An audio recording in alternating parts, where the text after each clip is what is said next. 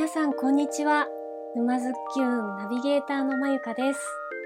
今回は高島酒造株式会社代表取締役高島和孝さんからのご紹介でお茶の製造から販売まで手掛ける有限会社山二園の後藤義弘さん後藤弘樹さんのお二人にインタビューしてまいりました。独自の製法の秘密から今後の展望まであれこれ聞いてきましたよ。早速どうぞ。まずはあのお二人にあの軽く自己紹介といいますかお願いします、え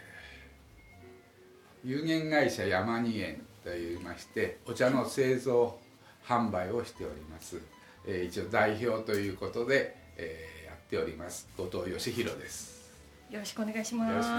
すよろしくお願いお願いします、えっとそのえっと、えー息子でえっと主に生産製造加工を任されています、えー、後藤弘樹と言います。よろしくお願いします。よろしくお願いします。はい、というわけでじゃあまずは早速山二園さんの歴史をお伺いできればと思いまして、はい。ずっと沼津で、はい。あのか開業といいますか、えーあの山二園と言ってやり始めたのは私の代からなんですけどもうちはもともとずっと農家で、まあ、現在も農家なんですけども、えーたどりますとねよくわからないんですよ。私が何代目かは。ただここの土地から出たっていうかうちの屋敷内から出たものが、えー銅鏡銅の鏡ですよね。とか当時鎌倉時代の経筒お経を入れる筒とかがこの築山から出ましてね、えーお庭を作る時に出たんですよ。だからお宅は鎌倉の末期くらいからここにいるんじゃないですかと、えーは言われてるんですけどもお墓を見ても、まあ、江戸時代のあの石塔には彫ってあるんですよ。あのその元号がね。ただその前っていうとおそらく石塔じゃなくて石じゃなくて木か何かでもう朽ちてるんででだからそのね歴史が途中でやあの書き物もね紛失しちゃってわからないんです。だから何代っていうのは分からないけどとにかくまあ数百年、えーさそういうね。400年以上続いてるんじゃないかと。確実なお墓を見ても350年は続いてるのがありますのでねうちの石とだからその前からぐらいずっと代々農業みたいです。この地域では、ええ。で私があの結局この地地域でねえこれからどうやって農業だけで生きていこうかっていう、まあ、過渡期があったわけです。高度成長時代を過ぎて、えーこれから日本もねどんどんやってバブルに差し掛かるような時、えー農業だけではあの食べていけないとあの農家の嫁不足っていう私が収納する頃にははい。ありましてね 3K というね、えー時代があったんですよ。聞いたことあります。はい、汚いとかね きついとかそうい。うの刑を取りましてね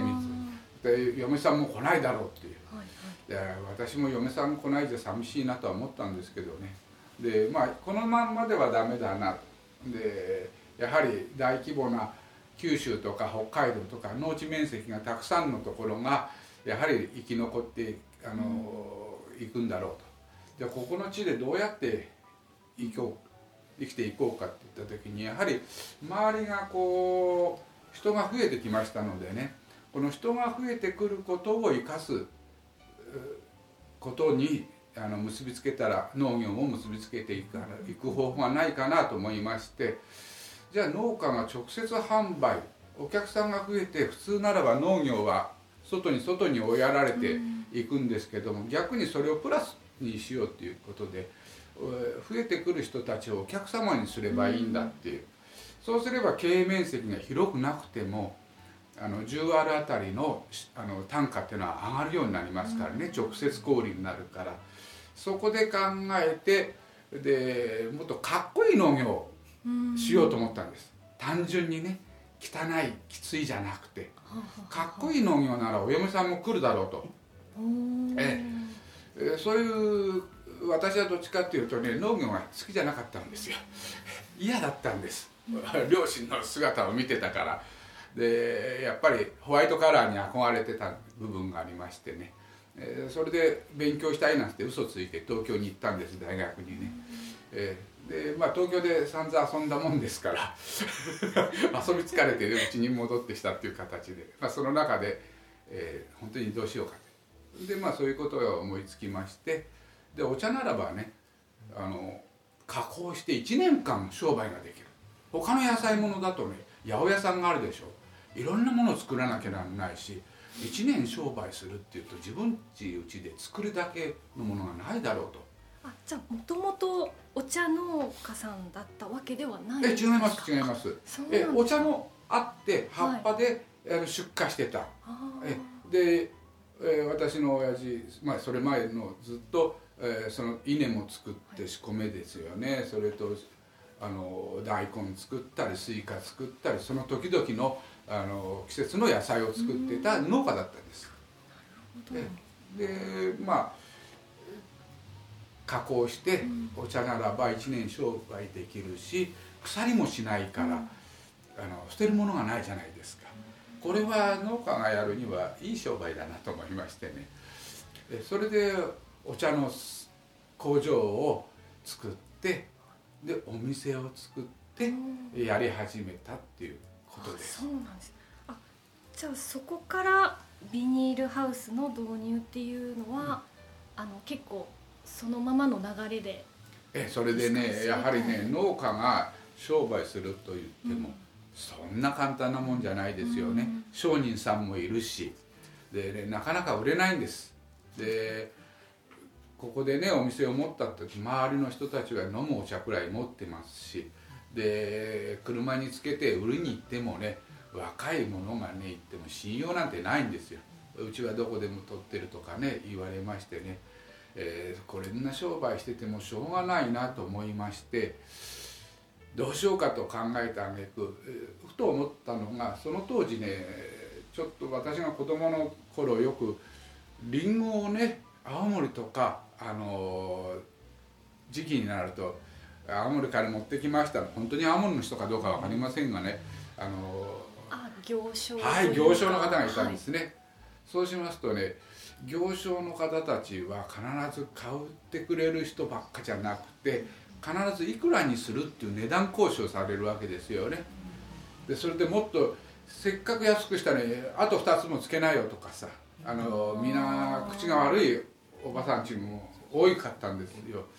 でそれを見てて全く同じような体験自分もお茶を売っててなったわけです。こんな商売しててもしょうがないな、うん、で自分の場合にはデパートに行くにね皆さんデパートで行くにいくらにしろなんて値段交渉しないじゃないですか、定価で買ってきますよね。でこれって何かなと思いまして。やっぱりブランドっていうか今でいうブランドですよね。信用というか、その包装紙の箔ですよね。三越さん大瀬丹西武さんっていう。だから同じビール買ってもビールを中元を製本にしてもさ包装紙西武さんデパートさんの包装紙と近くの酒屋さんの包装では持ってっても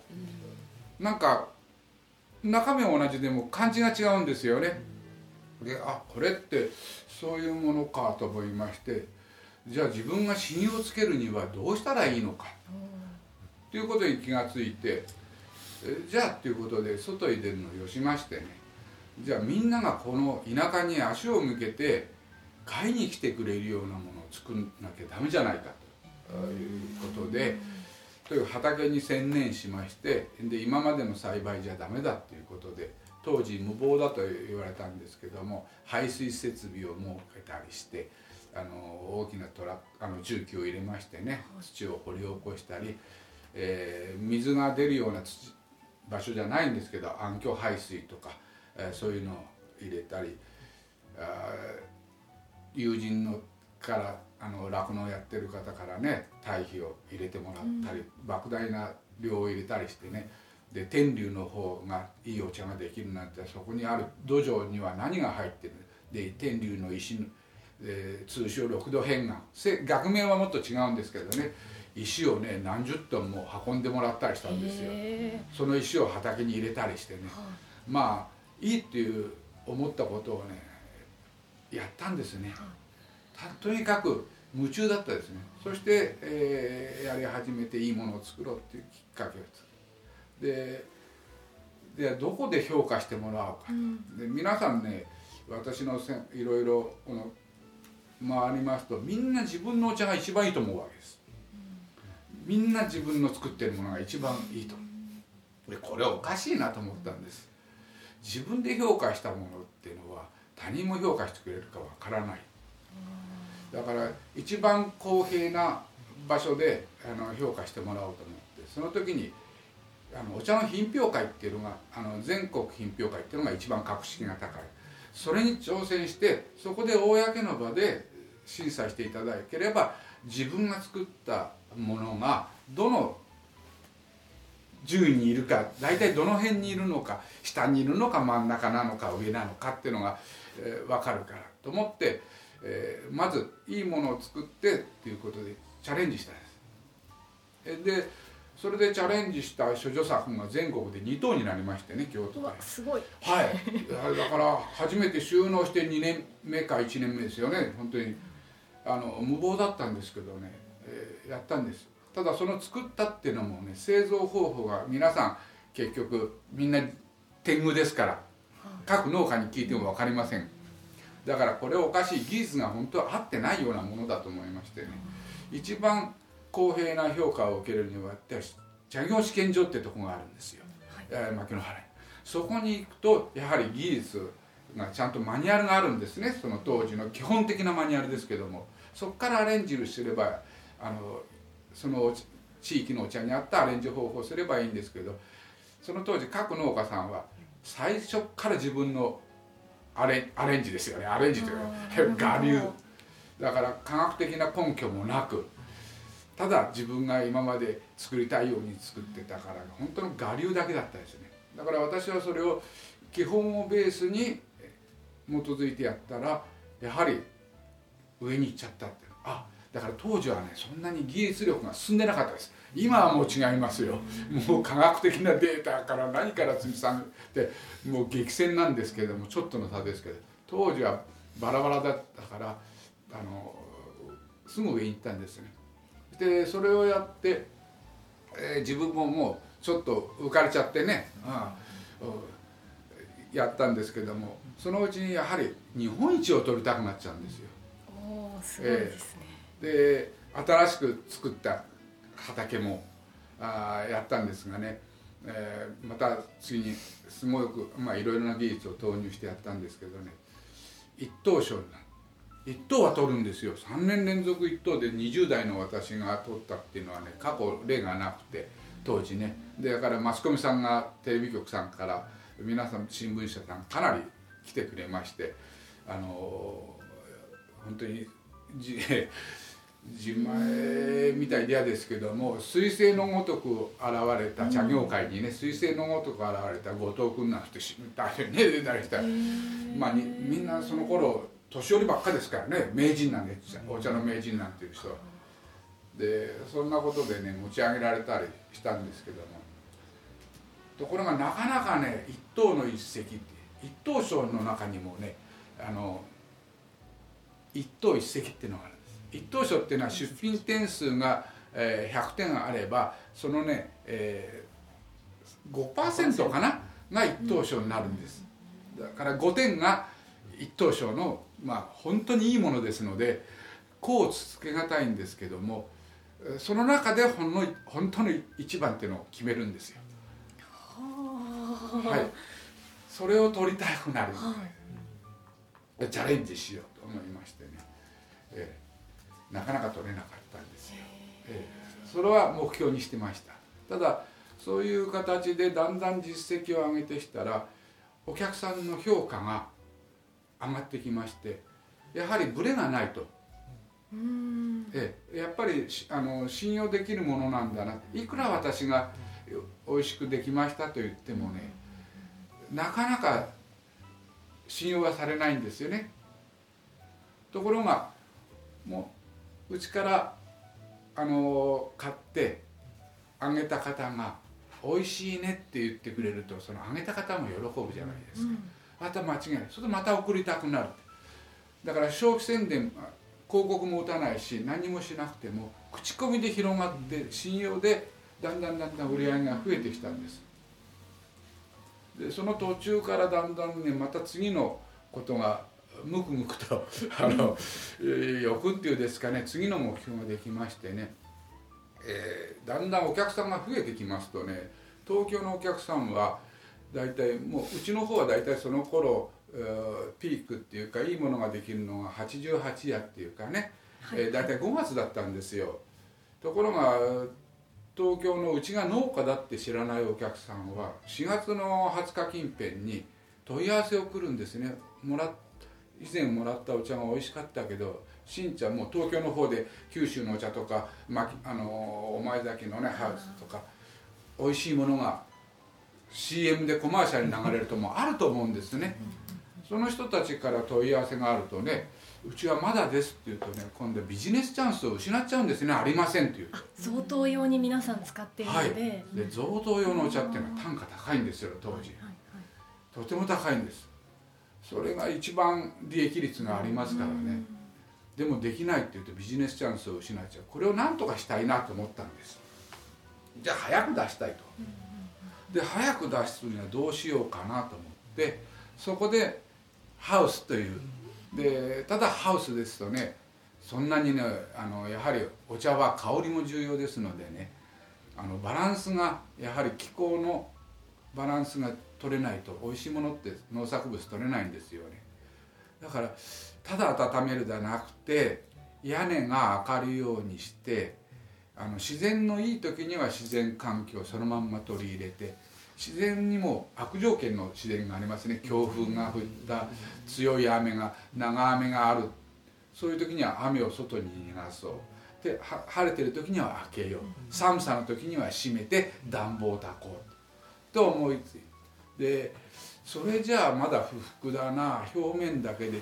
地面から上だけだ。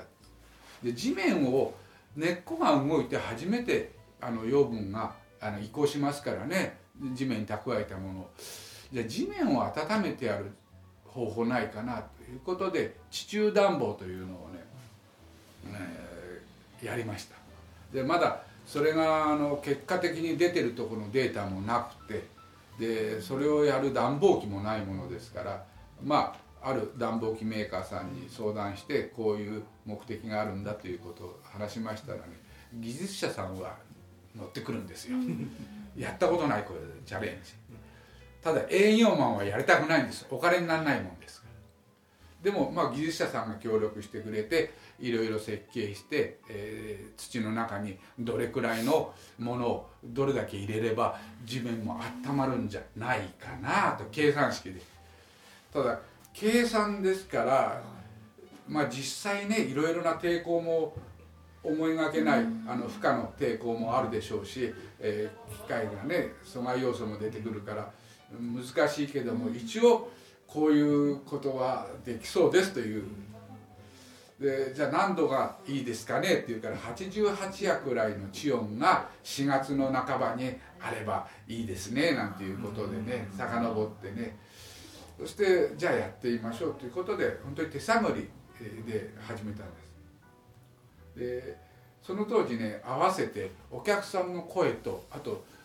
品評会の出してたのがね、あのやはり88アコロの適材になってねちょうどうちの仕事のピークと重なっちゃうんですね。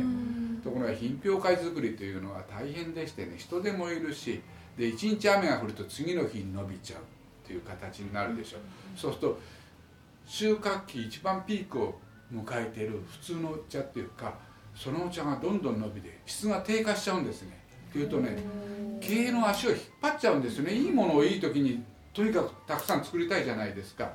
それをね半分趣味というか自分のねあの目的のためにそれってお客さんを結局迷惑かけちゃうことに。それはいけないなと思いましてね。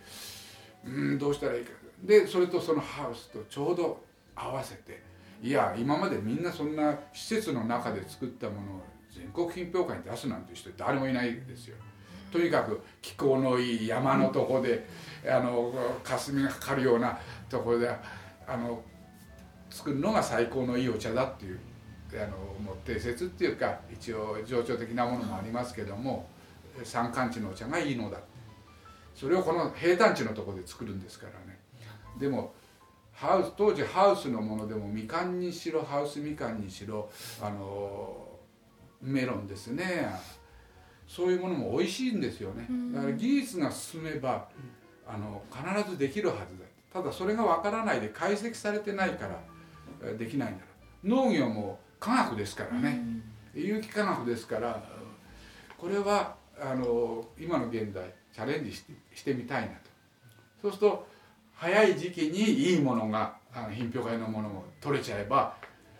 お客さんにピークの時に迷惑かけないだろう。ということで両方がこう合致しましてね。でチャレンジしたんです。実際どうどうでしたか？チャレンジの結果。はいそしたらね3年経ってちょうど適裁を迎えてやったらば、一等に入って賞与さんがそれでも大臣賞も取るようになってで過去うちは農林大臣賞が5度あるんですけど全部そこなんですだから平坦地で周り住宅なんですよ。その場でそういうものを作ってるっていうのはまあどちらかっていうと、まあ、技術力っていうかねがやはり今考え方として間違ってなかったんじゃないのかな、で一番いいことはねぶれないんです、あのある程度解析されていますのでねぶれがないっていうのがうちの特徴ですね。それは自然の最高の環境の、ね、山でそれがぴったりあった時にはそれは自然のものは素晴らしいです。でもそれに匹敵するようなものはぶれないでできてるっていうのが今うちの自慢ですね。このお名刺にもたくさんはい。あの受賞最高金賞受賞とかはい。たくさんありますけどこれもあのハウスのはい、ハウスを利用した。あ、ハウスのええ。利用したお茶を。はい、へだからここのハウスは面白いんですよ。中を温めることもできる地面の温度を上げることもできる、でたくさん雨が降った場合には屋根をかけて外へ流すこともできるしもし畑の中に入っても土を暗渠排水っていうことをしてありますから土からねあの水が出るようになってるんです。だから排水もいいんです。めちゃくちゃハイテクな。はい。で水分調整もできるんです。ボーリングしてみ水をかけるようにしてありますからねねだからコントロールができるんですね。だから自然環境のいいとこ取りができるという。えだから安定してるんだと思います。すごい。もうなんか発明 発明の域ですね。そうですね。まあ っていうかまあとにかくあの例は違うかもしれませんけども車屋さんがメーカーさんがあのレースに挑戦してますよね。ホンダさんなら F1 とか、えートヨタさんならルマンとかって。そのいわゆる市販車にはあの売ってませんけどもそこで出た技術が得られた技術をフィードバックして市販車に応用しているという。だから各あの企業さんとかものづくりの人は必ず自分たちの研究室みたいなのを設けてますよね。だから農家もそんなものがあってもいいじゃないのかな。だからうちもそこで出たデータ技術は一般の畑路地でも肥料がこういう時に寒い時にはこういう系統のものをやったらいいじゃないかとかっていう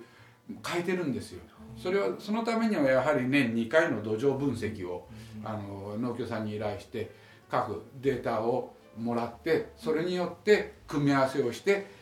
あのその時に合うような形を作ってるからあのかなりそれはあの、まあ、投資した分自分の技術としては生きています。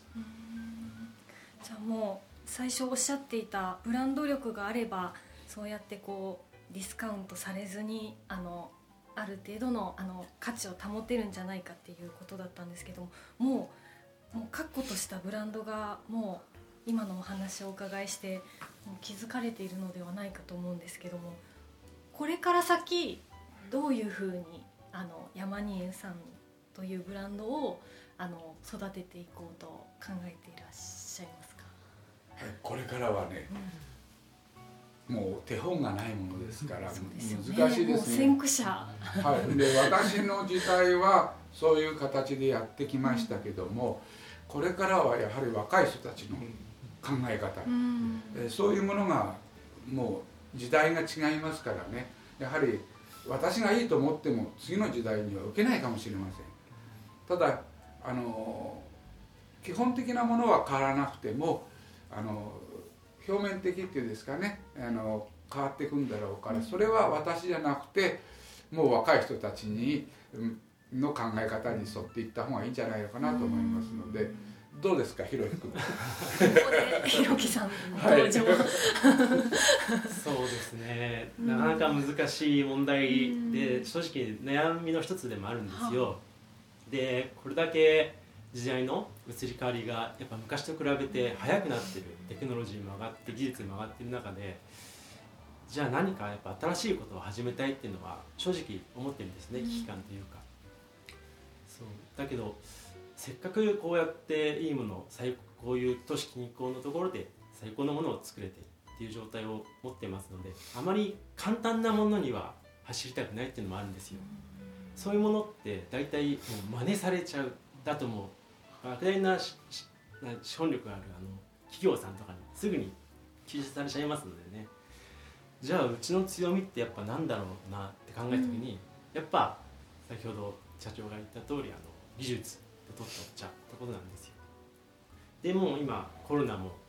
えーウィズコロナになりまして、うん。やっぱ共に考えなきゃいけない時代になってくると思うんですけれども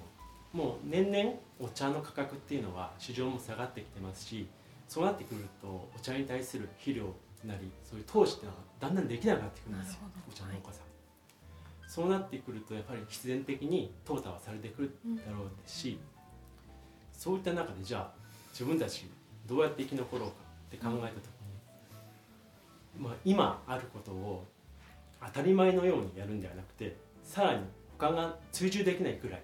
さらに徹底してやればもっと技術力が上がって他とのそこでの大差うん。差差別化ができるじゃないですか。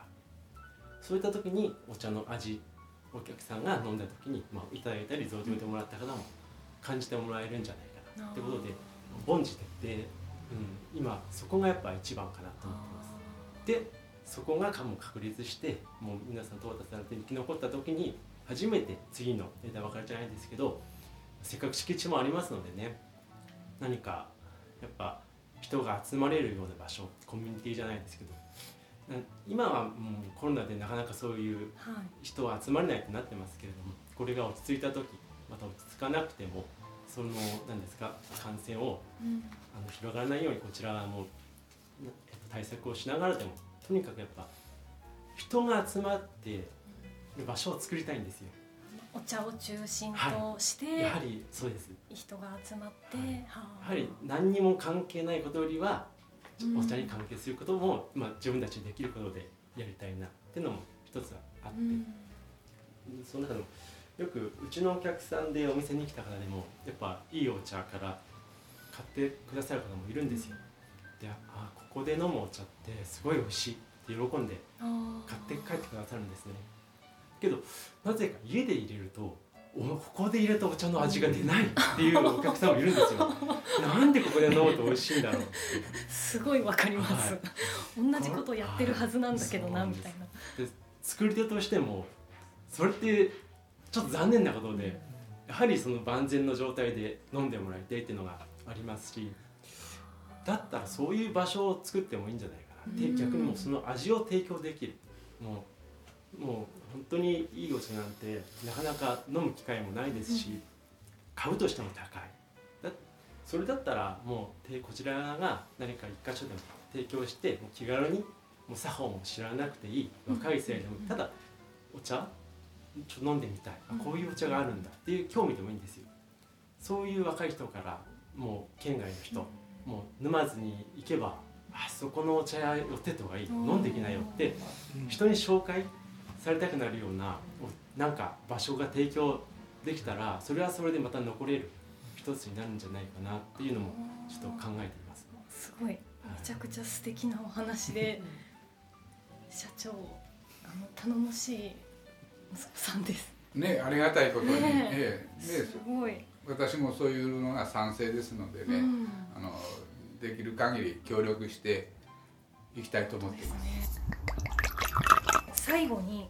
いつもあなたにとってまるとはというのをお伺いしているんですけれども、えー何にしましょうか？うん私がこの形でろ今でいう6次産業にのとついたのは不純な動機なんですよね。先ほどお話ししたようにかっこいい農業やりたい。嫁さんが来ないからかっこいい農業やりたいって。とにかくいいお茶を作りってねお茶が好きでこういうふうにしようって思ったんじゃないですよ。取っかかりはそこなんです。それでやり始めたけどもこれじゃダメだと思ってだんだんそこの場面場面でやってきたらばやはり売るにはいいお茶を作んなきゃダメだ。ただのいいお茶じゃダメだ。じゃあどういうふうにしようっていうことでだんだんだんだんステップアップっていうか一つ一つ階段を登ってきたものですからね。なんでしょうね。まあ生きる生活の過程かもしれませんけどもただ自分の心の中には先ほどお話ししたように代々ずっと先がつながってきてる。ただうちを潰さないで家業として何か芯のあるものでこれからも先も残っていけるようにしたいなってのは頭の中にそれは一番たくさんあります。だからそうですね私にお茶お茶とはっていうか家業ですね。そうですね。はい。いかがしてですか？え本当ですか？あなたにとってまるまるとしましょう。そうですね自分なんて本当にお茶はもう洗脳でしたからね最初もう。継ぐことが当たり前で育っちゃったんですよ。もう幼稚園の卒業文集小学校の卒業文集にあのよく将来何々になりたいです、うん。みんなパイロット F1 レーサーとか書くのに、見返したらお茶屋って書いてあったんですよ。あそれは自分も覚えてないんですけどびっくりしちゃって。そんなに洗脳されてたんだなって思うぐらい。はいそうなんでだから常に共にあったきたものなんでそうだからといってやっぱ悩むこともやっぱお茶だし、やっぱ常に頭にありますよね。あでもなでもまだそんなかっこいいよく皆さんが名言残せるようなかっこいいような ことは残すほど来てないですし経験もないですからちょっとまだ答えが出ないっていうこと答えてもいいですか、はい、すごい。あの率直な意見をいただけて嬉しいです。まあ息子にはね負担だったかもしれませんけどね洗脳したんですよ私。本当に小さい時からね。やはりうちを残してもらうためにはうん。自分もまあ大人になればそういう気持ちは分かってくれるとは思ってたんですけどやはりや周り見てますとね自由にして、えー子供は子供の世界があるからってうん。変に物分かりがいい時代でもあったんです。えその時にみんなうちを離れていっちゃってるのが多いんですよ。というとやはりある程度まではこちらからまあ洗脳っていうかそういう指導っていうかうちはこういうものだよこれはこういう農業は素敵なんだよっていうことをね植え付けたんですそれである年になって自分がいやそれはやっぱり嫌だよって言うんならこれし仕方がないんですけどあのそこまでは親の責任かなっていうかねまた先祖にへのあの私として親次に残すためのそれは使命なのかなと思いましてね。あはっきり言って洗脳しました。あ悪い意味じゃなくてね。えーだなければね残っていかないんですよ。農業って。親大概ね私の親の時代から私も農業高校も行ったんですけどね周りを見ますとね親がね農家なのに金が儲かんないだ。なんだかんだって。愚痴を言うんですよ。それだくせにはお前あとやれよなんて言うんですね。そね。んなのはね継ぐわけないです。うん。だから私は嘘をついてねあのうちをやればなあの軽トラックばっかじゃなくて乗用車も乗れるぞ。す 寿司屋もね行ってもカウンターで食べれる寿司屋行けるぞとかね。もうゆあの夢をね膨らましてねあの自分の働き方でどうでもなってうんとお金を稼げることもできるよとかさもうねいいことをねしか言わない。そうしないとね継ぎませんよ。農業は大変だ。日曜日もないだ。ただ働け、ね、働くことが美徳だなんてね今の時代通用しない。それじゃ誰もすぎません。だから農家にもは農家自体が農家から離れてくるってのは親の責任でもあるつまらないことを言いましたけど。リレー方式で次の方をご紹介いただくという方式をとってまして、えーと、山仁園さんからお次、えー、取材させていただく方ご紹介いただければなと思いまして。はい、はい、まあどういう方がいいかあ難しいですけどもまああの若い人で、えー、まあ頑張ってる、うん、これからの時代にどうしていこうかってなかなかあの私も期待したいなという方がいらっしゃいますので、えー、その方をうちはご紹介させていただきます、はい、えー、大中寺の下山光純さんを副住職のはい。まだ30代前半かなはい若い方ではい、はい、じゃあお次の取材は大中寺下山光純さんお伺いしたいと思います。はい、はい、それでは今日あの長い間取材ありがとうございました。ありがとうございました。は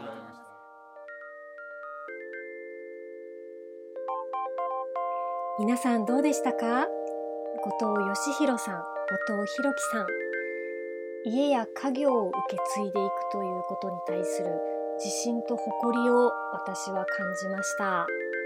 次回は座談会風にお茶の美味しい入れ方など聞い